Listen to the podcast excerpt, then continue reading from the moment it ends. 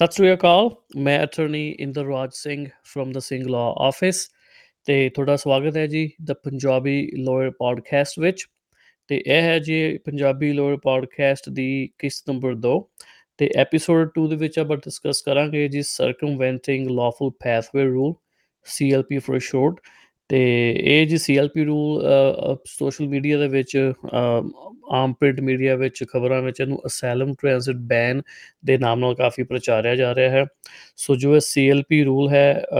ਉਹ ਕੀ ਹੈ? ਉਹਦੇ ਪਿੱਛੇ ਦੀ ਪਾਲਿਸੀਜ਼ ਕੀ ਨੇ? ਇਸ ਰੂਲ ਨੂੰ ਕਿਉਂ ਬਣਾਇਆ ਗਿਆ ਹੈ? ਇਹ ਰੂਲ ਕਿਹਦੇ ਉੱਪਰ ਲਾਗੂ ਹੁੰਦਾ ਹੈ? ਤੇ ਇਹ ਰੂਲ ਦੇ ਕੁਝ ਐਕਸੈਪਸ਼ਨਸ ਆਪਾਂ ਡਿਸਕਸ ਕਰਾਂਗੇ ਇਸ ਐਪੀਸੋਡ ਦੇ ਵਿੱਚ। ਤੇ ਉਸ ਤੋਂ ਇਲਾਵਾ ਜੋ ਅਸਾਈਲਮ ਪ੍ਰੋਸੈਸ ਹੈ, ਉਹ ਸੀਐਲਪੀ ਦੇ ਲਾਗੂ ਹੋਣ ਦੇ ਨਾਲ ਕਿਵੇਂ ਚੇਂਜ ਹੋ ਚੁੱਕਾ ਹੈ ਅਮਰੀਕਾ ਦੇ ਵਿੱਚ? ਤੇ ਜਿਹੜਾ ਹੁਣ ਕੇਸ ਲੱਗਾ ਹੋਇਆ ਹੈ ਨਾਰਥਰਨ ਕੈਲੀਫੋਰਨੀਆ ਦੇ ਵਿੱਚ ਉਹਦਾ ਆਪਾਂ ਉਸ ਬਾਰੇ ਵੀ ਗੱਲਬਾਤ ਕਰਾਂਗੇ ਵੀ ਉਹ ਕੇਸ ਕਿਹਨੇ ਲਾਇਆ ਹੈ ਤੇ ਜੇ ਉਸ ਕੇਸ ਉੱਪਰ ਜੱਜ ਦੀ ਜੋ ਵੀ ਰੂਲਿੰਗ ਹੁੰਦੀ ਹੈ speculative at this point because ਅਜੇ ਤੱਕ ਕੋਈ ਰੂਲ ਆਇਆ ਨਹੀਂ ਆਈ ਮੀਨ ਕੋਈ ਜੱਜ ਦੀ ਰੂਲਿੰਗ ਆਈ ਨਹੀਂ ਹੈਗੀ। ਸੋ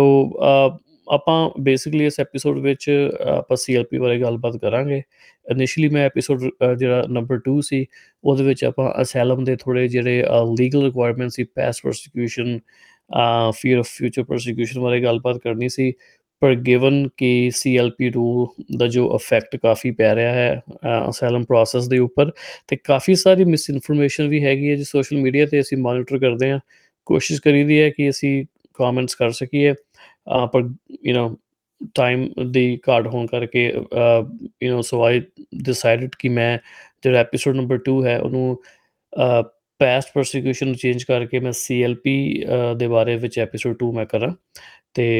ਆਪਾਂ ਹੁਣ ਐਪੀਸੋਡ 2 ਵਿੱਚ ਗੱਲਬਾਤ ਕਰਾਂਗੇ ਜੀ ਸੀਐਲਪੀ ਬਾਰੇ ਤੇ ਮੈਂ ਇਨ ਡੈਪਥ ਰਿਵਿਊ ਦਵਾਂਗਾ ਵੀ ਸੀਐਲਪੀ ਕੀ ਹੈ ਤੇ ਆਪਾਂ ਇਸ ਰੂਲ ਬਾਰੇ ਪੂਰੀ ਚਰਚਾ ਕਰਾਂਗੇ ਜੀ ਸੋ ਸੀਐਲਪੀ ਜਾਂ ਸੈਲਮ ਟ੍ਰਾਂਜ਼ਿਟ ਬੈਨ ਨੂੰ ਸਮਝਣ ਵਾਸਤੇ ਆਪਾਂ ਨੂੰ ਥੋੜਾ ਜਿਹਾ ਬੈਕਗ੍ਰਾਉਂਡ ਸਮਝਣ ਦੀ ਲੋੜ ਹੈ। ਸੋ ਸਭ ਤੋਂ ਪਹਿਲੇ ਆਪਾਂ ਗੱਲਬਾਤ ਕਰਾਂਗੇ ਜੀ ਟਾਈਟਲ 42 ਦੇ ਬਾਰੇ ਦੇ ਵਿੱਚ। ਜਿਹੜਾ ਟਾਈਟਲ 42 ਸੀ ਜੀ, ਉਹ ਟਰੰਪ ਪ੍ਰੈਜ਼ੀਡੈਂਸੀ ਦੇ ਅੰਦਰ ਇੱਕ ਐਮਰਜੈਂਸੀ ਹੈਲਥ ਡਾਇਰੈਕਟਿਵ ਸੀ ਬੇਸਿਕਲੀ ਸਰਪ੍ਰਾਈਜ਼ਿੰਗਲੀ ਇਮੀਗ੍ਰੇਸ਼ਨ ਰੂਲ ਨਹੀਂ ਸੀ, ਇਹ ਹੈਲਥ ਬੇਸਡ ਡਾਇਰੈਕਟਿਵ ਸੀ, ਪਰ ਇਹਦੀ ਇਮੀਗ੍ਰੇਸ਼ਨ ਰਿਲੇਸ਼ਨ ਐਸ ਇਸ ਇਸ ਡਾਇਰੈਕਟਿਵ ਦੀ ਜਾਂ ਟਾਈਟਲ 42 ਦੀ ਕਿ ਅਮਰੀਕਨ ਗਵਰਨਮੈਂਟ ਨੂੰ ਇੱਕ ਅਧਿਕਾਰ ਮਿਲ ਗਿਆ ਸੀ ਵੀ ਯੂਐਸ ਮੈਕਸੀਕੋ ਬਾਰਡਰ ਤੋਂ ਕੁਝ ਲੋਕਾਂ ਨੂੰ ਸਰਟਨ ਮਾਈਗ੍ਰੈਂਟਸ ਜੋ ਕਿ ਕੁਝ ਸਰਟਨ ਕੰਟਰੀਜ਼ ਤੋਂ ਸੀ ਬੇਸਿਕਲੀ ਸਾਊਥ ਅਮਰੀਕਾ ਤੋਂ ਇੰਡੀਆ ਟਾਈਟਲ 8 ਕੰਟਰੀ ਸੀ ਸੋ ਇੰਡੀਆ ਟਾਈਟਲ 42 ਦੇ ਨਾਲ ਅਫੈਕਟ ਨਹੀਂ ਹੋਇਆ। ਸੋ ਟਾਈਟਲ 42 ਨੇ ਅਥਾਰਟੀ ਦੇ ਦਿੱਤੀ ਸੀ ਅਮਰੀਕਨ ਸਰਕਾਰ ਨੂੰ ਕਿ ਉਹ ਕਿਸੇ ਨੂੰ ਵੀ ਯੂਐਸ ਮੈਕਸੀਕੋ ਬਾਰਡਰ ਤੋਂ ਜੋ ਐਂਟਰ ਕਰਦਾ ਸੀ, ਉਹਨੂੰ ਮਨਾ ਕਰ ਸਕਦੇ ਸੀ ਕਰਨ ਤੋਂ ਬੇਸਿਕਲੀ ਉਹ ਸੈਲਮ ਅਪਲਾਈ ਨਹੀਂ ਕਰ ਸਕਦੇ ਸੀ। ਔਨ ਦ ਬੇਸਿਸ ਕਿ ਰਿਸਕ ਸੀ ਕਿ ਉਹ ਅਮਰੀਕਾ ਵਿੱਚ ਆ ਕੇ ਕਰੋਨਾ ਵਾਇਰਸ ਜਿਹੜਾ ਉਸ ਵੇਲੇ ਚੱਲਦਾ ਪਿਆ ਸੀ ਕਿ ਉਹਦਾ ਸਪਰੈਡ ਫੈਲਾਣਗੇ ਅਮਰੀਕਾ ਦੇ ਵਿੱਚ, ਵੀ ਉਹ ਬਿਮਾਰੀ ਹੋਰ ਫੈਲੇਗੀ ਤੇ ਹੋਰ ਅਮਰੀਕਨ ਲੋਕੀ ਬਿਮਾਰ ਹੋਣਗੇ। ਸੋ ਇਸ ਕਰੋਨਾ ਵਾਇਰਸ ਨੂੰ ਸਾਈਡ ਕਰਦੇ ਹਾਂ ਟਰੰਪ ਪ੍ਰੈਜ਼ੀਡੈਂਸੀ ਨੇ ਟਾਈਟਲ 42 ਦੇ ਨਾਲ ਕਾਫੀ ਲੋਕਾਂ ਨੂੰ ਉਹਨਾਂ ਨੇ ਐਕਸਪੈਲ ਕੀਤਾ ਅਮਰੀਕਾ ਤੋਂ as of March I think 12 2023 ਤੱਕ according to Associated Press article ਕੁਝ 2.5 ਮਿਲੀਅਨ ਤੋਂ ਜ਼ਿਆਦਾ ਲੋਕੀ ਇਹਨਾਂ ਨੇ ਐਕਸਪੈਲ ਕੀਤੇ ਸੀ ਬਾਰਡਰ ਤੋਂ ਜੋ ਜੋ ਕਿ ਅਸਾਈਲਮ ਨਹੀਂ ਲਾ ਸਕਦੇ ਸੀ। ਤੇ ਉਹਦੀ ਇੱਕ ਟਾਈਟਲ 42 ਦੀ ਐਕਸੈਪਸ਼ਨਸ ਐਗਜ਼ੈਂਪਸ਼ਨ ਕਹਿ ਲਓ, ਉਹ ਐ ਸੀ ਕਿ ਫੈਮਲੀਆਂ ਜੋ ਆ ਰਹੀਆਂ ਸੀ ਤੇ ਜਾਂ ਫਿਰ ਅਨਕੰਪਨੀ ਮਾਈਨਰਸ ਜੋ ਬੱਚੇ ਸੀ ਯੂ نو ਜਿਹੜੇ ਬੱਚੇ ਸੀ ਉਹ ਇਕੱਲੇ ਆ ਰਹੇ ਸੀ, ਉਹਨਾਂ ਨੂੰ ਫੇਰ ਵੀ ਪ੍ਰੋਸੈਸ ਕਰ ਰਹੇ ਸੀ ਬਾਰਡਰ ਤੇ, ਪਰ ਕਿੰਨੀ ਫੈਮਲੀਆਂ ਨੂੰ ਜਾਂ ਬੱਚਿਆਂ ਨੂੰ ਇਹਨਾਂ ਨੇ ਬਾਹਰ ਕੱਢਿਆ ਉਹਦਾ ਕੋਈ ਹੈ ਡਾਟਾ ਅਵੇਲੇਬਲ ਨਹੀਂ ਹੈਗਾ ਪਰ ਇਨ ਟੋਟਲ 2.5 ਮਿਲੀਅਨ ਤੋਂ ਉੱਪਰ ਤੋਂ ਵੀ ਐਗਜ਼ੈਕਟ ਆਈ ਥਿੰਕ 2.8 ਮਿਲੀਅਨ ਲੋਕਾਂ ਨੂੰ ਇਹਨਾਂ ਨੇ ਐਕਸਪੈਲ ਕੀਤਾ ਸੀ ਯੂਐਸ ਮੈਕਸੀਕੋ ਬਾਰਡਰ ਤੋਂ ਟਾਈਟਲ 42 ਦੇ ਬੇਸਿਸ ਤੇ। ਸੋ ਟਾਈਟਲ 42 ਜਿਹੜਾ ਸੀ ਜੀ, ਉਹ ਐਕਸਪਾਇਰ ਹੋਣਾ ਸੀ ਮਈ 11 2023 ਦੇ ਵਿੱਚ। ਜੋ ਬਾਈਡਨ ਨੇ ਜਦੋਂ ਕੈਂਪੇਨ ਕੀਤੀ ਸੀ ਆਪਣੀ ਪ੍ਰੈਜ਼ੀਡੈਂਸੀ ਬਾਰੇ ਉਹਦੇ ਦੌਰਾਨ ਟਾਈਟਲ 42 ਦਾ ਕਾਫੀ ਇਹਨੇ ਵਿਰੋਧ ਕੀਤਾ ਸੀ ਤੇ ਬੜਾ ਇਹਨੇ ਕੈਂਪੇਨ ਵਿੱਚ ਗਿਆ ਸੀ ਕਿ ਅਮਰੀਕਾ ਦੇ ਵਿੱਚ ਅਸਾਈਲਮ ਲਾਉਣਾ ਇੱਕ ਆਮ ਮਨੁੱਖੀ ਅਧਿਕਾਰ ਹੈ ਕਿ ਹਿਊਮਨ ਰਾਈਟ ਇਸ਼ੂ ਹੈ। ਤੇ ਬੜਾ ਅਪੋਲਡ ਹੋਇਆ ਸੀ ਇਸ ਚੀਜ਼ ਦੇ ਕਿ ਅਸਾਈਲਮ ਨੂੰ ਡਿਫਿਕਲਟ ਕਿਉਂ ਬਣਾ ਦਿੱਤਾ ਗਿਆ। ਤੇ ਹੁਣ ਉਹੀ ਜੋ ਬਾਈਡਨ ਦੀ ਪ੍ਰੈਜ਼ੀਡੈਂਸੀ ਅੰਦਰ ਜੀ ਇਹਨਾਂ ਦਾ ਆਪਣਾ ਰੂਲ ਹੈ ਜੀ ਸੀਐਲਪੀ ਜਿਨ੍ਹਾਂ ਨੇ ਕਿ ਟਾਈਟਲ 42 ਤੋਂ ਵੀ ਅੱਗੇ ਲੰਘ ਕੇ ਬਹੁਤ ਹੀ ਜ਼ਿਆਦਾ ਸਖਤ ਰੂਲ ਬਣਾਤਾ ਹੈ, ਜਿਹਦੇ ਬਾਰੇ ਆਪਾਂ ਇਸ ਐਪੀਸੋਡ ਵਿੱਚ ਗੱਲ ਕਰਾਂਗੇ। ਸੋ ਟਾਈਟਲ 42 ਐਕਸਪਾਇਰ ਹੋਣਾ ਸੀ ਜੀ ਮਈ 11 2023 ਨੂੰ 23 ਦੇ ਵਿੱਚ ਤੇ ਸਾਊਥ ਅਮਰੀਕਾ ਤੋਂ ਤਾਂ ਹੋਰ ਥਰੂ ਆਊਟ ਦ ਵਰਲਡ ਵਿੱਚ ਕਿਉਂਕਿ ਇਕਨੋਮਿਕ ਅਫੇਅਰਸ ਤੇ ਪੋਲੀਟੀਕਲ ਅਫੇਅਰਸ ਚੰਗੇ ਨਹੀਂ ਹੈਗੇ, ਚ ਨਹੀਂ ਰਹੇ। ਕਾਫੀ ਦੇਸ਼ਾਂ ਦੇ ਵਿੱਚ ਸੋ ਕਾਫੀ ਐਕਸਪੈਕਟ ਕਰ ਰਹੇ ਸੀ ਕਿ ਟਾਈਟਲ 42 ਤੋਂ ਬਾਅਦ ਜਿਹੜੀ ਅਮਰੀਕਾ ਦੇ ਕੋਲ ਅਥਾਰਟੀ ਸੀ ਨਾ, ਵੀ ਉਹ ਕਿਸੇ ਨੂੰ ਐਕਸਪੈਲ ਕਰ ਸਕਦੇ ਸੀ on the basis of health directives ਉਹ ਐਕਸਪਾਇਰ ਹੋ ਜਾਣਾ ਸੀ। ਸੋ ਅਮਰੀਕਨ ਗਵਰਨਮੈਂਟ ਬਹੁਤ ਜ਼ਿਆਦਾ ਲੋਕਾਂ ਐਕਸਪੈਕਟ ਕਰ ਰਹੀ ਸੀ ਕਿ ਬਹੁਤ ਜ਼ਿਆਦਾ ਲੋਕ ਅਮਰੀਕਾ ਦੇ ਵਿੱਚ ਕ੍ਰਾਸ ਕਰਨਗੇ ਇਲੀਗਲੀ ਬਾਰਡਰ ਦੇ ਰਾਹੀਂ। ਤੇ ਇਹਨਾਂ ਨੇ ਫਿਰ ਸੀਐਲਪੀ ਦਾ ਰੂਲ ਹੈ ਉਹ ਬਣਾਇਆ ਬੇਸਿਕਲੀ ਉਸ ਚੀਜ਼ ਨੂੰ ਠੱਲ ਪਾਉਣ ਵਾਸਤੇ ਕਿ ਇੱਕ ਬੇਸਿਕਲੀ ਪਨਿਸ਼ਮੈਂਟ ਦਿੱਤੀ ਹੈ ਇਹਨਾਂ ਨੇ ਲੋਕਾਂ ਨੂੰ ਵੀ, ਜਿਹੜਾ ਵੀ ਬੰਦਾ ਇਲੀਗਲੀ ਅਮਰੀਕਾ ਵਿੱਚ ਐਂਟਰ ਕਰੇਗਾ ਮਈ 11 2023 ਤੋਂ ਲੈ ਕੇ ਮਈ 11 2025 ਤੱਕ, ਉਹਦੇ ਵਾਸਤੇ ਅਸਾਈਲਮ ਲਾਣਾ ਬਹੁਤ ਔਖਾ ਹੋ ਜਾਏਗਾ। ਨਾਰਮਲ ਪ੍ਰੋਸੈਸਿੰਗ ਇਹ ਹੁੰਦੀ ਸੀ ਕਿ ਕੋਈ ਵੀ ਅਮਰੀਕਨ ਸੋਇਲ ਤੇ ਆ ਕੇ ਅਸਾਈਲਮ ਵਾਸਤੇ ਡਿਮਾਂਡ ਕਰ ਸਕਦਾ ਸੀ। ਤੇ ਅਮਰੀਕਨ ਸਰਕਾਰ ਉਹਨੂੰ ਮਨਾ ਨਹੀਂ ਕਰ ਸਕਦੀ ਸੀ they will have to process ਦਮ ਇਨ ਉਹ ਇਸ਼ੂ ਵੱਖਰਾ ਸੀ ਕਿ ਕਈ ਲੋਕਾਂ ਨੂੰ ਇਹ ਡਿਟੇਨ ਕਰ ਲੈਂਦੇ ਸੀ, ਕਈਆਂ ਨੂੰ ਛੱਡ ਦਿੰਦੇ ਸੀ, ਪਰ ਉਹ ਅਸਾਈਲਮ ਜਿਹੜਾ ਪ੍ਰੋਸੈਸ ਸੀ, ਉਹ ਉਹਨਾਂ ਨੂੰ ਕਰਨਾ ਹੀ ਪੈਂਦਾ ਸੀ। ਭਾਵੇਂ ਬਾਅਦ ਵਿੱਚ ਅਸਾਈਲਮ ਗ੍ਰਾਂਟ ਹੋਵੇ ਨਹੀਂ ਹੋਵੇ, ਉਹ ਇੱਕ ਵੱਖਰਾ ਇਸ਼ੂ ਹੈ ਸੋ ਸੀਐਲਪੀ ਦੇ ਅਧੀਨ ਤੇ ਹੁਣ ਜਿਹੜਾ ਅਸਾਈਲਮ ਅਪਲਾਈ ਕਰਨ ਵਾਸਤੇ ਵੀ ਐਲੀਜੀਬਿਲਟੀ ਚਾਹੀਦੀ ਹੈ asylum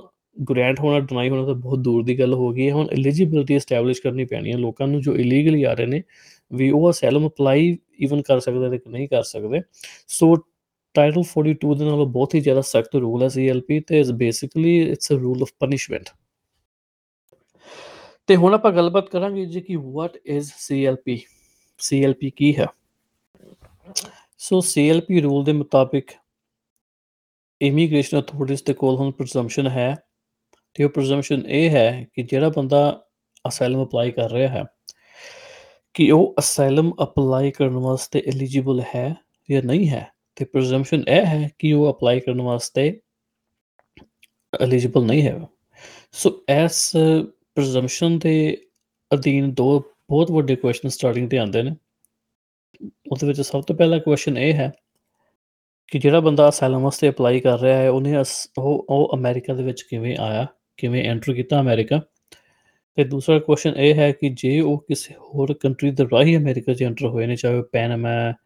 Brazil Costa Rica whatever country it is Mexico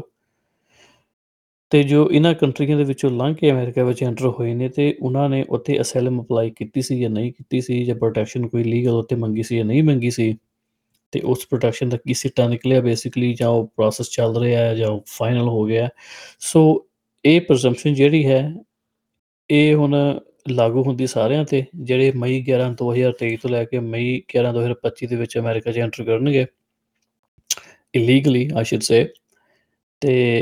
ਉਹ ਉਹਨਾਂ ਵਾਸਤੇ ਹੁਣ ਇਹ ਪ੍ਰੈਜ਼ੰਪਸ਼ਨ ਹੈ ਕਿ ਉਹ ਅਸਾਈਲਮ ਅਪਲਾਈ ਕਰਨ ਵਾਸਤੇ ਐਲੀਜੀਬਲ ਹੈ ਨੇ ਕਿ ਨਹੀਂ? ਸੋ ਇਹ ਸੀਐਲਪੀ ਰੂਲ ਕਿੰਨਾ ਉੱਪਰ ਅਪਲਾਈ ਹੋਏਗਾ? ਅਕੋਰਡਿੰਗ ਟੂ ਜਿਹੜੀ ਲੈਂਗੁਏਜ ਦੀ ਰੂਲ ਦੀ ਬਹੁਤ ਬ੍ਰੌਡ ਲੈਂਗੁਏਜ ਹੈ ਸੋ ਆਲਮੋਸਟ ਸਾਰੇ ਇਹਦੇ ਲਪੇਟ ਦੇ ਵਿੱਚ ਆਏ ਨੇ ਡਸਨਟ ਮੈਟਰ ਤੁਸੀਂ ਕਿਹੜੀ ਕੰਟਰੀ ਤੋਂ ਆ, ਤੁਸੀਂ ਆ ਰਹੇ ਹੋ। ਜੇ ਤੁਸੀਂ ਯੂਐਸ ਮੈਕਸੀਕੋ ਦੇ ਬਾਰਡਰ ਦੇ ਰਾਹੀਂ ਤੁਸੀਂ ਅਮਰੀਕਾ ਦੇ ਵਿੱਚ ਐਂਟਰ ਹੁੰਦੇ ਹੋ ਜਾਂ ਕਿਸੇ ਹੋਰ ਵੀ ਕੋਸਟਲ ਬਾਰਡਰ ਦੇ ਰਾਹੀਂ ਤੁਸੀਂ ਅਮਰੀਕਾ 'ਚ ਐਂਟਰ ਹੁੰਦੇ ਹੋ ਤੇ ਤੁਹਾਡੇ ਕੋਲ ਲਾਫੁਲ ਡਾਕੂਮੈਂਟਸ ਨਹੀਂ ਹੈਗੇ ਐਂਟਰੀ ਵਾਸਤੇ, ਤੇ ਤੁਹਾਡੀ ਜਿਹੜੀ ਐਂਟਰੀ ਦੀ ਤਰੀਕ ਹੈ ਉਹ ਮਈ 11 2023 ਤੋਂ ਲੈ ਕੇ ਤੇ ਮਈ 11 2025 ਦੇ ਵਿੱਚ ਵਿੱਚ ਹੈ, ਤੇ ਤੁਸੀਂ ਕਿਸੇ ਹੋਰ ਤੀਸਰੀ ਕੰਟਰੀ ਤੋਂ ਰਾਹੀਂ ਤੁਸੀਂ ਅਮਰੀਕਾ 'ਚ ਐਂਟਰ ਹੋ ਰਹੇ ਹੋ, ਸੋ ਇਹਦੇ ਬੇਸਿਸ ਤੇ ਜਿਹੜਾ ਸੀਐਲਪੀ ਰੂਲ ਹੈ ਤੁਹਾਡੇ ਤੇ ਅਪਲਾਈ ਹੋਏਗਾ, ਤੇ ਜੇ ਸੋ ਟੂ ਰੀਕੈਪ ਜੇ ਤੁਸੀਂ ਅਮਰੀਕਾ ਨੂੰ ਯੂਐਸ ਮੈਕਸੀਕੋ ਬਾਰਡਰ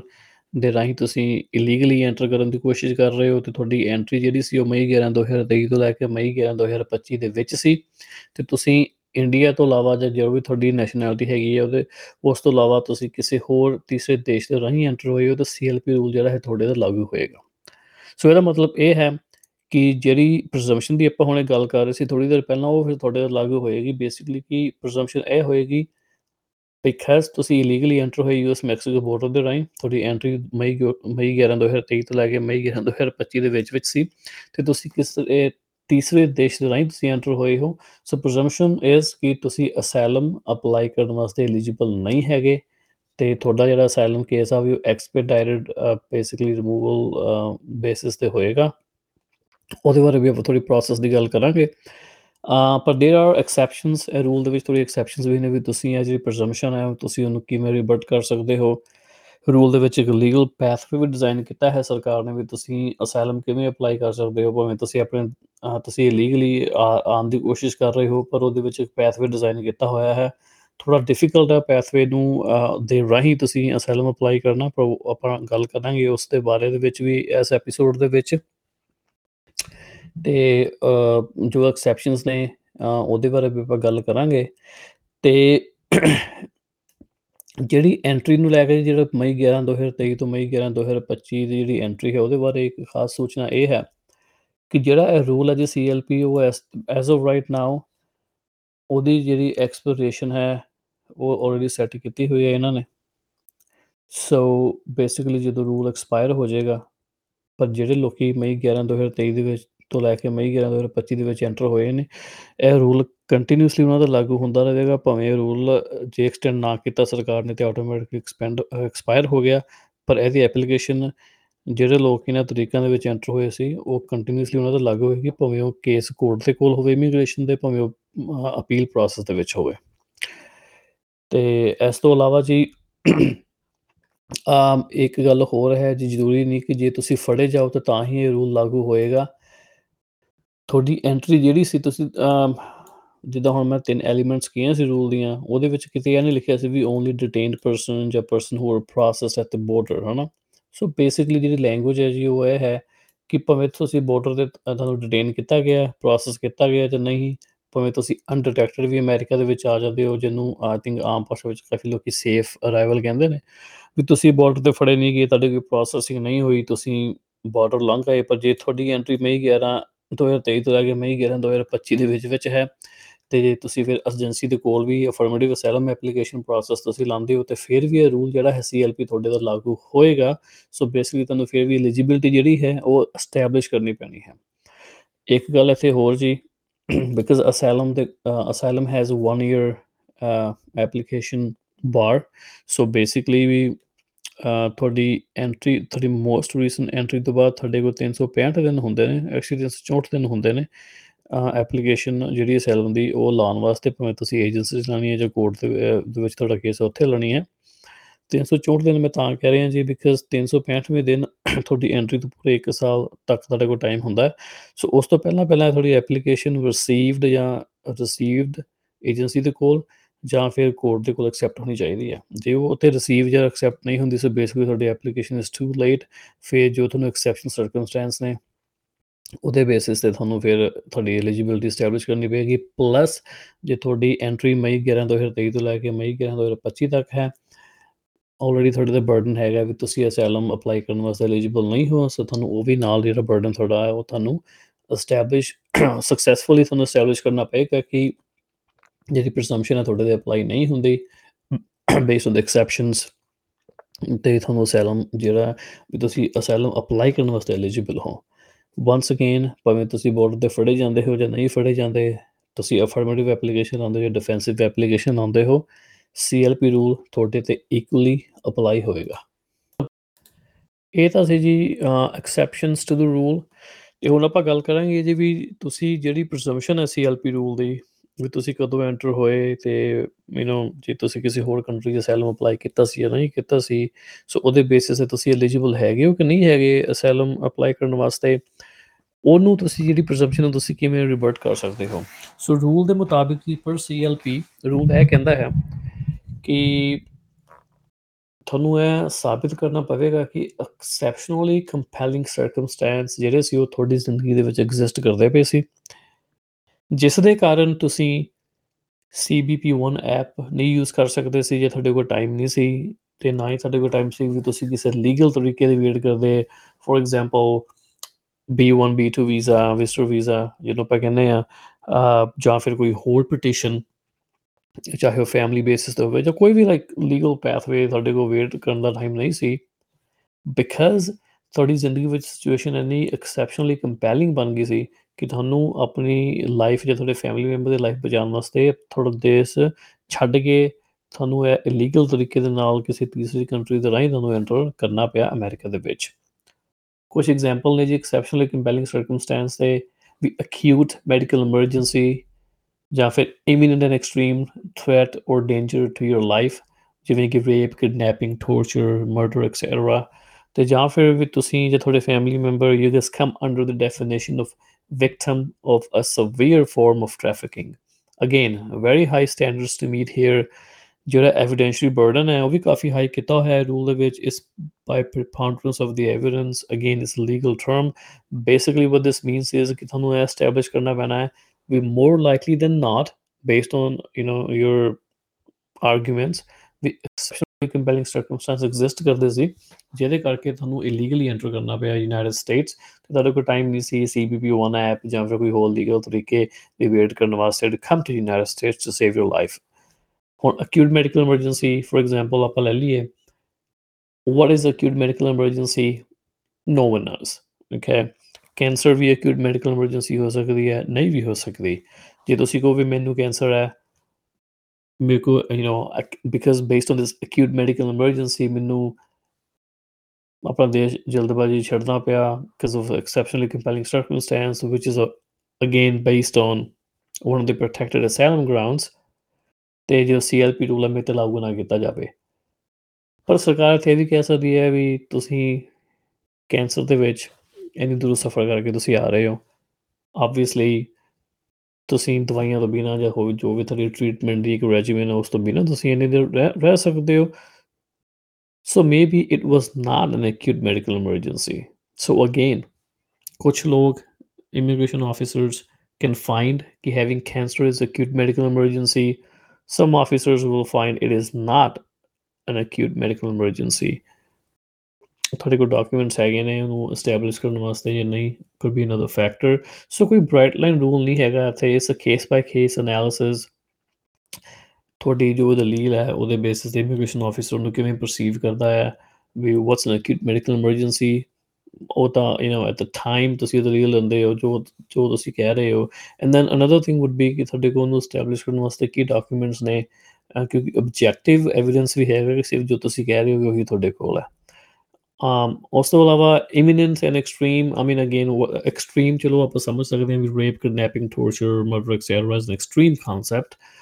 ਪਰ ਇਮੀਨੈਂਟ ਕੀ ਹੈ ਇਮੀਨੈਂਟ ਹੈਗਾ ਵੀ ਯੂ نو ਵੀ ਹੋਣ ਵਾਲੀ ਚੀਜ਼ ਵੀ ਕਿ ਤੁਰੰਤ ਹੋ ਜਾਣੀ ਸੀ ਪਰ ਕਿੰਨੀ ਇਮੀਨੈਂਟ ਹੋਣੀ ਚਾਹੀਦੀ ਹੈ ਤੁਹਾਡੇ ਤੇ ਜਿਹੜੀ ਅਟੈਕ ਦੀ ਸੰਭਾਵਨਾ ਜਾਂ ਤੁਹਾਡੀ ਸੇਫਟੀ ਜਿਹੜੀ ਤੁਹਾਡੀ ਲਾਈਫ ਵਾਸਤੇ ਦੀ ਉਹ ਉਹ ਜਿਹੜੀ ਦੀ violation such as you know threat ਹੈ ਜੋ ਫੋਰ ਐਗਜ਼ਾਮਪਲ ਉਹ ਕਿੰਨੀ ਕੀ ਇਮੀਨੈਂਟ ਸੀ ਵੀ 24 ਘੰਟੇ ਚਾਹੀਦੀ ਹੈ 48 ਘੰਟੇ ਚਾਹੀਦੀ ਹੈ 2 ਵੀਕ ਇਜ਼ ਇਨਫ ਕਿ 2 ਮਹੀਨੇ 6 ਮਹੀਨੇ ਚੱਲ ਸਕਦਾ ਹੈ ਕਿ ਕਿੰਨਾ ਇਮੀਨੈਂਟ ਹੋਣਾ ਚਾਹੀਦਾ ਹੈ ਥ੍ਰੈਟ ਜਾਂ ਡੇਂਜਰ ਤੁਹਾਡੀ ਲਾਈਫ ਨੂੰ ਜਾਂ ਤੁਹਾਡੀ ਲਾਈਫ ਦੀ ਸੇਫਟੀ ਵਾਸਤੇ ਕਿ ਤੁਹਾਨੂੰ ਆਪਣਾ ਦੇਸ਼ ਛੱਡਣ ਵਾਸਤੇ ਤੁਸੀਂ ਇੱਕ ਤਾਂ ਮਜਬੂਰ ਹੋਏ ਦੂਸਰਾ ਤੁਹਾਡੇ ਕੋਲ ਟਾਈਮ ਨਹੀਂ ਸੀ ਕਿ ਤੁਸੀਂ ਸੀਬੀਪੀ 1 ਐਪ ਜਾਂ ਕੋਈ ਲੀਗਲ ਤਰੀਕੇ ਤੁਸੀਂ ਵੇਟ ਕਰ ਸਕਦੇ ਰੇਪ ਕਿਡਨੈਪਿੰਗ ਮਰਡਰ ਤੇ ਚਲੋ you know it's very well defined concepts ਪਰ ਦ ਵਰਡ ਟੌਰਚਰ ਟੌਰਚਰ ਕੀ ਹੈ ਕਿਸੇ ਨੂੰ ਨਹੀਂ ਪਤਾ again no bright line rule here ਕੁਝ ਇਮੀਗ੍ਰੇਸ਼ਨ ਜੱਜਸ ਜਾਂ ਅਸਾਈਲਮ ਆਫੀਸਰਸ ਕੈਨ ਫਾਈਂਡ ਕਿ ਯੂ نو ਪੁਲਿਸ ਵੱਲੋਂ ਕਿਸੇ ਨੂੰ ਲੀਗਲ ਕਸਟਡੀ ਵਿੱਚ ਰੱਖ ਕੇ ਹਫਤਾ ਦੋ ਹਫਤੇ ਕੁੱਟਣਾ ਮਾਰਨਾ ਕੁੱਟਣਾ ਭੁੱਖੇ ਰੱਖਣਾ ਇਜ਼ ਟੌਰਚਰ ਤੇ ਕੁਝ ਆਫੀਸਰਸ ਜਾਂ ਜੱਜਸ ਵਿਲ ਫਾਈਂਡ ਕਿ ਇਹ ਕੁਝ ਵੀ ਨਹੀਂ ਹੈਗਾ it's not torture you know ਉਸ ਤੋਂ ਇਲਾਵਾ ਵੀ ਕਿਸ ਬੇਸਿਸ ਤੇ ਤੁਹਾਨੂੰ ਫੜਿਆ ਸੀ ਪ੍ਰੋਟੈਕਟਡ ਗਰਾਊਂਡ ਉਹਦਾ ਕੀ ਨੈਕਸਸ ਹੈ you know same thing applies here to to ਤੁਹਾਨੂੰ ਬੇਸਿਕਲੀ ਇੱਕ ਦਲੀਲ ਦੇਣੀ ਪੈਣੀ ਹੈ ਵੀ ਬੇਸਡ ਔਨ ਯੂਰ ਸਰਕਮਸਟੈਂਸਸ ਜਿਹਦੇ ਵਾਸਤੇ ਤੁਹਾਨੂੰ ਤੁਸੀਂ ਅਸਾਈਲਮ ਲੈਣਾ ਚਾਹੁੰਦੇ ਹੋ, ਉਹ ਤੇ ਪਲੱਸ ਬਿਕਾਜ਼ ਆਫ ਦੈਟ ਜਿਹੜਾ ਯੂ نو ਇਮੀਨੈਂਟ ਥ੍ਰੈਟ ਸੀ, which is quite extreme, ਵੀ ਉਹ ਬਹੁਤ ਹੀ ਜ਼ਿਆਦਾ ਇਮੀਨੈਂਟ ਸੀ, ਜਿਸ ਕਰਕੇ ਵੀ ਸੀਐਲਪੀ ਨਾ ਲਾਗੂ ਕੀਤਾ ਜਾਵੇ ਤੇ ਜਿਹੜੀ ਹੈ ਵੀ ਤੁਸੀਂ ਕਿਸੇ ਹੋਰ ਦੇਸ਼ ਵਿੱਚ ਤੁਸੀਂ ਬਿਕਾਜ਼ ਤੁਸੀਂ ਸਟੇ ਨਹੀਂ ਲਈ ਜਾਂ ਲੀਗਲ ਪ੍ਰੋਟੈਕਸ਼ਨ ਜਾਂ ਅਸਾਈਲਮ ਵਾਸਤੇ ਅਪਲਾਈ ਨਹੀਂ ਕੀਤਾ ਜਿਹੜੀ ਪ੍ਰੀਜ਼ੰਪਸ਼ਨ ਨੂੰ ਉਹਨੂੰ ਰਿਵਰਟ ਕਰ ਦਿੱਤਾ ਜਾਵੇ। ਅਗੇਨ ਬਹੁਤ ਹਾਈ ਬਰਡਨ ਹੈ ਬਹੁਤ ਮੁਸ਼ਕਿਲ ਨਾਲ ਤੇ ਅਪਲਾਈ ਹੋਣਾ because every asylum case you know ਜੋ ਵੀ ਲੋਕਾਂ ਦੀ ਹੱਡ ਬੀਤੀ ਹੈ ਉਹ it's always extreme concept you know kidnapping torture murders threats of murders um, beatings you know coffee again everybody's asylum case has these elements so ਜੇ ਤੁਹਾਡੀ ਹੱਡ ਬੀਤੀ is not enough uh, you know then I I don't know ਕਿ ਇੱਥੇ ਕੀ ਮਤਲਬ ਹੈ ਕਿ imminent extreme threat ਤੁਸੀਂ ਕਿਵੇਂ ਐਸਟੈਬਲਿਸ਼ ਕਰ ਸਕਦੇ ਹੋ ਤੁਹਾਨੂੰ ਕੋਈ ਐਵੀਡੈਂਸ ਨਾਲ ਲੈ ਕੇ ਆਉਣਾ ਪੈਣਾ ਹੈ such as affidavits or you know ਕੋਈ ਤੁਹਾਡਾ ਬਿਆਨ ਹੀ ਇਨਫ ਹੈ we don't know because ਜੇ ਬਿਆਨ ਹੀ ਇਨਫ ਹੈ then uh, everybody should qualify for this imminent extreme threat of life or safety to their life for their family members you know for rape kidnapping torture or murder because that's asylum you know based on protected grounds you face one of these things and this is why ਤੁਸੀਂ asylum uh, ਮੰਗ ਰਹੇ ਹੋ। So again ਬਹੁਤ high burden ਹੈ ਬਹੁਤ ਔਖਾ ਹੋ ਜਾਣਾ ਲੋਕਾਂ ਵਾਸਤੇ ਸਪੈਸ਼ਲੀ ਵਿਦ ਦੋਜ਼ ਜਿੱਦਾਂ ਕੋਈ ਲੀਗਲ ਟ੍ਰੇਨਿੰਗ ਨਹੀਂ ਹੈਗੀ। ਅ, ਪਰ ਫਿਰ ਵੀ ਮੈਂ ਅਰਜ਼ ਕਰਾਂਗਾ ਵੀ ਜੋ ਵੀ ਤੁਸੀਂ ਦਲੀਲ ਦੇ ਅ, ਤੁਸੀਂ ਦੇ ਸਕਦੇ ਹੋ ਤੁਹਾਨੂੰ ਦੇਣੀ ਚਾਹੀਦੀ ਹੈ ਬਿਕਾਜ਼ ਯੂ ਨੈਵਰ ਨੋ ਕਿ ਜਿਹੜਾ ਇਮੀਗ੍ਰੇਸ਼ਨ ਆਫੀਸਰ ਅੱਗੇ ਤੁਹਾਡੀ ਇੰਟਰਵਿਊ ਕੰਡਕਟ ਕਰ ਰਿਹਾ ਜਾਂ ਯੂ نو ਇਜ਼ ਇਨਟੇਕ ਕਰ ਰਿਹਾ ਹੈ ਟੂ ਅਸੈਸ ਕਿ ਸੀਐਲਪੀ ਤੁਹਾਡੇ ਤੇ ਅਪਲਾਈ ਹੁੰਦੀ ਹੈ ਕਿ ਤੁਸੀਂ ਕਿਸੇ ਐਕਸੈਪਸ਼ਨ ਤੇ ਅੰਡਰ ਆਉਂਦੇ ਹੋ ਜਾਂ ਤੁਸੀਂ ਉਹਨੂੰ ਸਕਸੈਸਫੁਲੀ ਜਿਹੜੀ ਪ੍ਰੀਜ਼ੰਪਸ਼ਨ ਹੈ ਸੀਐਲਪੀ ਦੀ ਉਹਨੂੰ ਤੁਸੀਂ ਰਿਵਰਟ ਕਰ ਸਕਦੇ ਹੋ maybe that you know immigration officer he or she will find ਕਿ ਤੁਸੀਂ ਸਕਸੈਸਫੁਲੀ ਸਾਬਿਤ ਕਰਤਾ ਕਿ ਐਕਸੈਪਸ਼ਨਲ ਕੰਪੈਲਿੰਗ ਸਰਕਮਸਟੈਂਸ ਤੁਹਾਡੀ ਜ਼ਿੰਦਗੀ 'ਚ ਹੈਗੇ ਸੀ ਜਿਹਦੇ ਕਰਕੇ ਵੀ ਸੀਐਲਪੀ ਜਿਹੜਾ ਹੈ ਵੀ ਉਹ ਜਿਹੜੀ ਪ੍ਰੀਜ਼ੰਪਸ਼ਨ ਉਹਦੀ ਉਹ ਤੁਹਾਡੇ ਤੇ ਲਾਗੂ ਨਹੀਂ ਹੋਣੀ ਚਾਹੀਦੀ, ਤੇ ਤੁਹਾਡਾ ਰੈਗੂਲਰ ਪ੍ਰੋਸੈਸ ਹੈ, ਉਹਦੇ ਬੇਸਿਸ ਤੇ ਤੁਸੀਂ ਜੋ ਅਸਾਈਲਮ ਦੀ ਜਿਹੜੀ ਤੁਹਾਡੀ ਐਲੀਜੀਬਿਲਟੀ ਹੈ you you eligible to file asylum ਤੇ ਤੁਸੀਂ ਉਹ ਜਿਹੜਾ ਅਸਾਈਲਮ ਤੁਸੀਂ ਐਕਸੈਸ ਕਰ ਸਕੋ। ਹੁਣ ਆਪਾਂ ਗੱਲ ਕਰਾਂਗੇ ਜਿਹੜਾ ਜਿਹੜਾ ਲਾਸੂਟ ਫਾਈਲ ਕੀਤਾ ਹੋਇਆ ਹੈ ਨਾਰਥਰਨ ਕੈਲੀਫੋਰਨੀਆ ਦੇ ਵਿੱਚ ਫੈਡਰਲ ਕੋਰਟ ਦੇ ਵਿੱਚ ਬਾਈਡਨ ਸਰਕਾਰ ਦੇ ਖਿਲਾਫ। ਬੇਸਿਕਲੀ ਜੇ ਉਹਦੇ ਉੱਪਰ ਜੱਜ ਨੇ ਇੰਜੈਕਟਿਵ ਰਿਲੀਫ ਲਾ ਦਿੱਤਾ ਮਤਲਬ ਕਿ ਸਟੇ ਲਾ ਦਿੱਤੀ ਸੀਐਲਪੀ ਰੂਲ ਤੇ ਤੇ ਜਦ ਤੱਕ ਫਿਰ ਉਹ ਜਿਹੜਾ ਕੇਸ ਨਹੀਂ ਲੜਿਆ ਜਾਂਦਾ ਜਾਂ ਅਪੀਲ ਪ੍ਰੋਸੈਸ ਵਿੱਚੋਂ ਜੋ ਵੀ ਉਹਦਾ ਫੈਸਲਾ ਹੁੰਦਾ ਹੈ ਯੂ نو ਓਵਰਟਰਨ ਨਹੀਂ ਹੁੰਦਾ ਲੋਅਰ ਕੋਰਟ ਜਾਂ ਜੋ ਵੀ ਉਹਦਾ ਅ, ਆਖਰੀ ਫੈਸਲਾ ਹੋਏਗਾ ਉਦੋਂ ਤੱਕ ਜਿਹੜਾ ਸੀਐਲਪੀ ਰੂਲ ਆ ਸਸਪੈਂਡ ਕਰ ਦਿੱਤਾ ਜਾਵੇਗਾ। ਤੇ ਫਿਰ ਜੋ ਨੋਰਮਲ ਪ੍ਰੋਸੈਸ ਸੀ ਮਈ 11 2023 ਤੋਂ ਪਹਿਲਾਂ ਉਹ ਫਿਰ ਦੁਬਾਰਾ ਸ਼ੁਰੂ ਹੋ ਜਾਏਗਾ। ਤੇ ਜੇ ਕੋਰਟ ਸਟੇ ਨਹੀਂ ਲਾਂਦਾ ਤੇ ਕੇਸ ਨੋਰਮਲ ਚੱਲਦਾ ਰਹੇ ਭਾਵੇਂ ਜਿੰਨਾ ਮਰਜ਼ੀ ਲੰਬਾ ਚੱਲੇ। ਸੋ ਜਿਹੜਾ ਰੂਲ ਹੈ ਉਹ ਲਾਗੂ ਰਹੇਗਾ ਤੇ ਜਦ ਤੱਕ ਕਿ ਕੇਸ ਦਾ ਫੈਸਲਾ ਰੂਲ ਦੇ ਖਿਲਾਫ ਨਹੀਂ ਆਂਦਾ ਉਦੋਂ ਹੀ ਉਹ ਰੂਲ ਜਿਹੜਾ ਹੈ ਸਸਪੈਂਡ ਹੋਏਗਾ ਜਾਂ ਬੰਦ ਹੋਏਗਾ। ਤੇ ਜੇ ਕੇਸ ਦਾ ਫੈਸਲਾ ਰੂਲ ਦੇ ਹੱਕ ਵਿੱਚ ਆਂਦਾ ਹੈ ਦੈਨ ਆਬਵੀਅਸਲੀ ਜਦ ਤੱਕ ਰੂਲ ਆਟੋਮੈਟਿਕਲੀ ਐਕਸਪਾਇਰ ਨਹੀਂ ਹੁੰਦਾ, ਉਹਨੂੰ ਐਕਸਟੈਂਡ ਨਹੀਂ ਕੀਤਾ ਜਾਂਦਾ, ਤਾਂ ਰੂਲ ਜਿਹੜਾ ਹੈ ਉਹ ਲਾਗੂ ਰਹੇਗਾ। ਤੇ ਇਸ ਲਾਸੂਟ ਦੇ ਵਿੱਚ ਵੀ ਯੂ نو ਕਾਫੀ ਦਲੀਲਾਂ ਦਿੱਤੀਆਂ ਨੇ ਏਸੀਐਲਯੂ ਨੇ। ਫੋਰ ਐਗਜ਼ਾਮਪਲ ਵੀ ਜਿਹੜਾ ਟਰੰਪ ਦਾ ਐਂਟਰੀ ਬੈਨ ਸੀ ਤੇ ਜਿਹੜਾ ਜੋ ਬਾਈਡਨ ਦਾ ਜਿਹੜਾ ਹੁਣ ਸੀਐਲਪੀ ਜਾਂ ਸੈਲਮ ਟ੍ਰਾਂਸਿਟ ਬੈਨ ਇਹਦੇ ਵਿੱਚ ਕੋਈ ਖਾਸ ਫ਼ਰਕ ਨਹੀਂ ਹੈਗਾ ਇਹਨਾਂ pretty much the same thing ਤੇ ਜਿਹੜਾ ਪ੍ਰਾਇਰ ਐਂਟਰੀ ਬੈਨ ਲਾਗੂ ਕੀਤਾ ਸੀ ਟਰੰਪ ਨੇ, ਉਹਨੂੰ 9th circuit court of appeals ਨੇ ਆਲਰੇਡੀ ਕਿਹਾ ਸੀ ਕਿ ਜੋ ਰੂਲ ਦੀ ਰਿਕੁਆਇਰਮੈਂਟ ਸੀ ਮੇਨ ਉਹ ਇਲੀਗਲ ਸੀ। ਜਿਵੇਂ ਕਿ ਉਸ ਰੂਲ ਦੇ ਮੁਤਾਬਿਕ ਵੀ ਕੋਰਟ ਨੇ ਕਿਹਾ ਸੀ ਵੀ ਜਿਹੜੀ ਸਰਕਾਰ ਹੈ, ਉਹ ਜਿਹੜੇ ਅਸਾਈਲਮ ਸੀਕਰਸ ਨੂੰ ਮਜਬੂਰ ਨਹੀਂ ਕਰ ਸਕਦੀ ਜਾਂ ਫੋਰਸ ਨਹੀਂ ਕਰ ਸਕਦੀ ਵੀ ਉਹਨਾਂ ਨੂੰ ਕਿਸੇ ਪੋਰਟ ਤੇ ਦੁਆਰਾ ਹੀ ਐਂਟਰ ਹੋਣਾ ਪਵੇਗਾ। ਉਸ 9th ਸਰਕਟ ਕੋਰਟ ਨੇ ਕਿਹਾ ਸੀ ਵੀ ਅਕੋਰਡਿੰਗ ਟੂ ਇਮੀਗ੍ਰੇਸ਼ਨ ਲਾਅ ਵੀ ਇਹ ਜਿਹੜੀ ਰਿਕੁਆਇਰਮੈਂਟ ਹੈ ਇਲੀਗਲ ਹੈ। ਇਹ ਕੇਸ ਦਾ ਨਾਮ ਹੈਗਾ ਸੀ ਜੀ East Bay Sanctuary Covenant versus Biden ਤੇ ਇਹ 2021 ਵਿੱਚ ਨਾਈਨ ਸਰਕਟ ਨੇ ਫੈਸਲਾ ਸੁਣਾਇਆ ਸੀ। ਵੀ ਜਿਹੜੀ ਸਰਕਾਰ ਹੈ ਅਸਾਈਲਮ ਸੀਕਰਸ ਨੂੰ ਨਹੀਂ ਫੋਰਸ ਕਰ ਸਕਦੀ ਵੀ ਤੁਸੀਂ ਕਿਸੇ ਐਂਟਰ ਕਿਸੇ ਪੋਰਟ ਤੇ ਦੁਬਾਰਾ ਐਂਟਰ ਹੋਵੋ।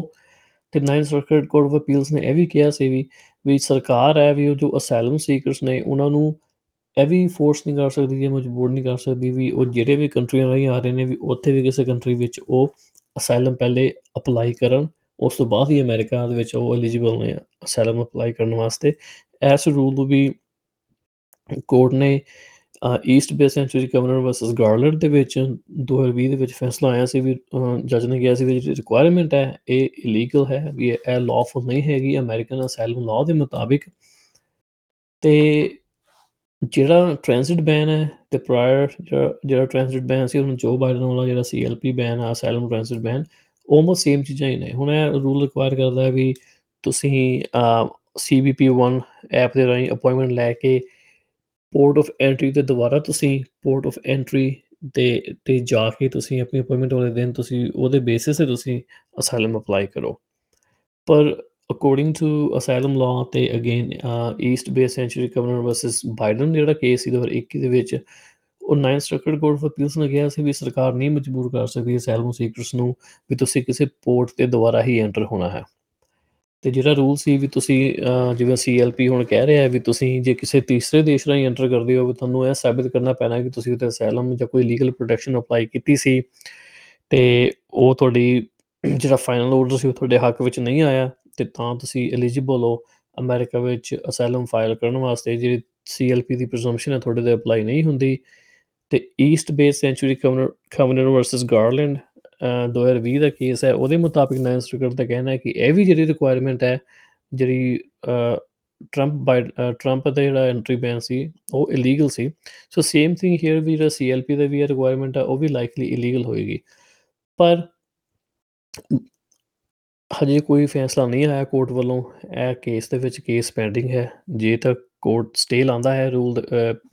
ਸੀਐਲਪੀ ਰੂਲ ਦੇ ਉੱਪਰ ਜਦ ਤੱਕ ਕਿ ਕੇਸ ਲੜਿਆ ਨਹੀਂ ਜਾਂਦਾ ਜਦੋਂ ਯੂ نو ਆਖਰੀ ਫੈਸਲਾ ਨਹੀਂ ਆ ਜਾਂਦਾ, ਜੇ ਸਟੇ ਲੱਗਦੀ ਹੈ ਤਾਂ ਰੂਲ ਜਿਹੜਾ ਹੈ ਉਹ ਸਟੇ ਹੋ ਜਾਏਗਾ ਬੇਸਿਕਲੀ ਟੈਂਪਰੇਰੀ ਸਸਪੈਂਡ ਹੋ ਜਾਏਗਾ, ਜਦ ਤੱਕ ਕੇਸ ਦਾ ਫੈਸਲਾ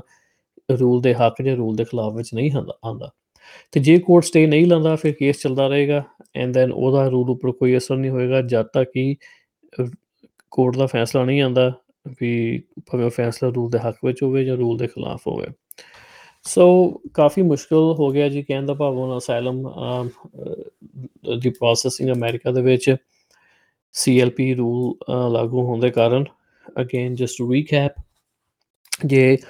ਕੋਈ ਵੀ ਅਸਾਈਲਮ ਸੀਕਰ ਜਾਂ ਕੋਈ ਵੀ ਪਰਸਨ ਯੂਐਸ ਮੈਕਸੀਕੋ ਬਾਰਡਰ ਦੇ ਰਾਹੀਂ ਜਾਂ ਕੋਈ ਐਡਜੈਸੈਂਟ ਕੋਸਟਲ ਬਾਰਡਰ ਦੇ ਰਾਹੀਂ ਤੁਸੀਂ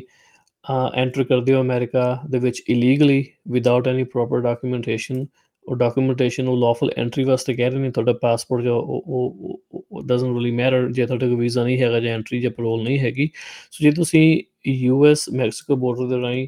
ਤੁਸੀਂ ਇਲੀਗਲੀ ਐਂਟਰ ਕਰ ਰਹੇ ਹੋ, ਤੁਹਾਡੀ ਐਂਟਰੀ ਦੀ ਡੇਟ 11 ਮਈ 2023 ਤੋਂ ਲੈ ਕੇ 11 ਮਈ 2025 ਦੇ ਵਿੱਚ ਵਿੱਚ ਹੈ, ਤੇ ਤੁਸੀਂ ਕਿਸੇ ਹੋਰ ਤੀਸਰੇ ਦੇਸ਼ ਦੇ ਰਾਹੀਂ ਐਂਟਰ ਕਰ ਰਹੇ ਹੋ, ਤੇ ਤੁਸੀਂ ਦੈਨ ਯੂ ਪ੍ਰਜ਼ੂਮਡ ਵੀ ਤੁਸੀਂ ਐਲੀਜੀਬਲ ਨਹੀਂ ਹੈਗੇ ਅਸਾਈਲਮ ਅਪਲਾਈ ਕਰਨ ਵਾਸਤੇ। ਅਨਲੈਸ ਤੁਸੀਂ ਤੀਸਰੇ ਦੇਸ਼ ਦੇ ਵਿੱਚ ਤੁਸੀਂ ਅਸਾਈਲਮ ਜਾਂ ਕੋਈ ਹੋਰ ਲੀਗਲ ਪ੍ਰੋਟੈਕਸ਼ਨ ਅਪਲਾਈ ਕੀਤੀ ਸੀ ਤੇ ਉਹਦਾ ਫੈਸਲਾ ਤੁਹਾਡੇ ਹੱਕ ਵਿੱਚ ਨਹੀਂ ਆਇਆ, ਤੇ ਉਹ ਜਿਹੜਾ ਫਾਈਨਲ ਰਿਮੂਵਲ ਆਰਡਰ ਜਾਂ ਫਾਈਨਲ ਆਰਡਰ ਹੈ ਤੁਹਾਡੇ ਉਹ ਕੇਸ ਦਾ ਕਿਸੇ ਤੀਸਰੇ ਦੇਸ਼ ਦੇ ਵਿੱਚ, ਉਹ ਤੁਹਾਨੂੰ ਨਾਲ ਲੈ ਕੇ ਆਣਾ ਪਏਗਾ ਆਬਵੀਅਸਲੀ ਟੂ ਪ੍ਰੂਵ ਕਿ ਤੁਸੀਂ ਕੇਸ ਲਾਇਆ ਸੀ, ਉਹ ਤੁਹਾਡੇ ਹੱਕ 'ਚ ਨਹੀਂ ਹੋਇਆ, ਤੇ ਦੈਨ ਆਬਵੀਅਸਲੀ ਕਿ ਹੁਣ ਤੁਸੀਂ ਅਮਰੀਕਾ ਕੋ ਤੁਸੀਂ ਪਨਾਹ ਮੰਗ ਰਹੇ ਹੋ ਤੁਹਾਡੇ ਅਸਾਈਲਮ ਬੇਸਿਸ ਤੇ। ਤੇ ਇੱਕ ਗੱਲ ਹੋਰ ਜੀ, ਜਿਹੜਾ ਲਾਅ ਸੂਟ ਫਾਈਲ ਹੋਇਆ ਹੋਇਆ ਹੈ ਨਾਰਥਰਨ ਕੈਲੀਫੋਰਨੀਆ ਦੇ ਵਿੱਚ, ਉਹਦੇ ਅਕੋਰਡਿੰਗਲੀ ਜਿਹੜੀ ਕੰਪਲੇਂਟ ਹੈ, ਜਿਹੜਾ ਉਹਨਾਂ ਨੇ ਪਹਿਲੇ ਕੇਸ ਫਾਈਲ ਜਿਹੜਾ ਹੁਣ ਦੋ ਕੇਸਾਂ ਦੀ ਆਪਾਂ ਡਿਸਕਸ ਕੀਤੀ ਹੈ East Bay Sanctuary Covenant versus Biden ਤੇ ਗਾਰਲੈਂਡ ਉਹਦੇ ਵਿੱਚ ਵੀ ਇਹ ਗਿਆ ਸੀ ਵੀ 98% ਜਿਹੜੇ ਅਸਾਈਲਮ ਸੀਕਰਸ ਨੇ ਜਾਂ 98% ਜਿਹੜੀਆਂ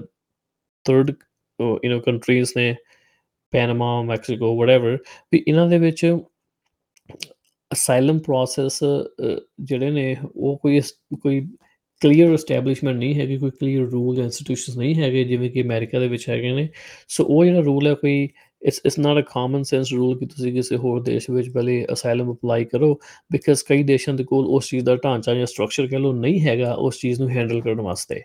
ਸੋ ਹੋਪਫੁਲੀ ਕਿਉਂਕਿ ਇਹ ਜਿਹੜਾ ਸੀਐਲਪੀ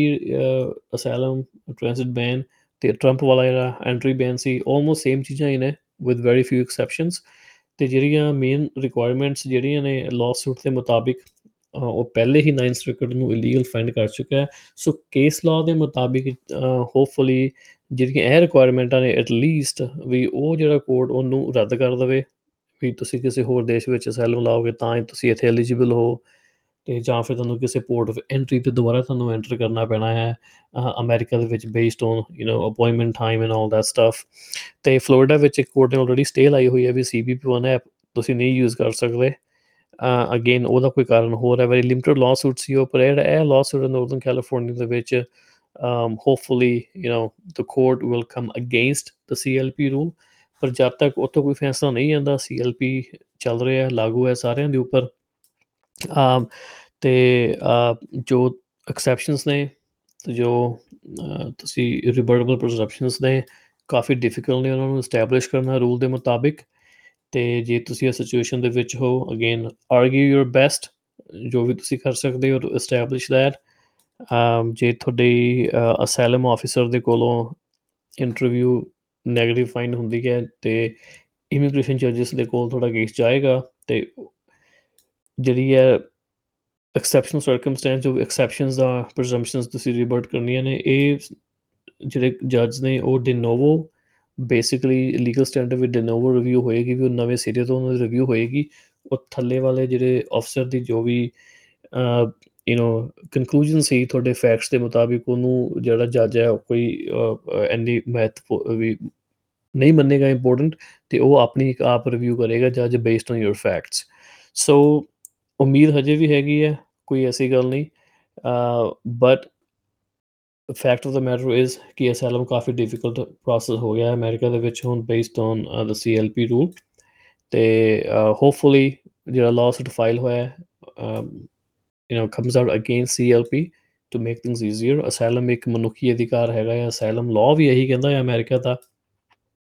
ਤੇ ਜੋ ਵੀ ਇਹਨਾਂ ਦੇ ਪੈਕਟ ਨੇ refugee pacts with other countries same ਚੀਜ਼ ਜੋ ਵੀ ਇਹੀ ਕਹਿੰਦੇ ਨੇ ਕਿ you know it's a basic human right Joe Biden ਦੀ ਆਪਣੀ, ਆਪਣਾ ਇਹੀ ਮੰਨਣਾ ਸੀ ਕਿ ਇਟਸ ਵੀ ਬੇਸਿਕ ਹਿਊਮਨ ਰਾਈਟ ਜਦੋਂ ਕੈਂਪੇਨ ਕਰ ਰਹੇ ਸੀ ਪ੍ਰੈਜ਼ੀਡੈਂਸੀ ਬਾਰੇ, ਤੇ ਬੇਸਿਕਲੀ ਜਿਹੜਾ ਰੂਲ ਹੈ, ਜਿਵੇਂ ਮੈਂ ਐਕਸਪਲੇਨ ਕਰ ਰਿਹਾ ਸੀ it's a policy based rule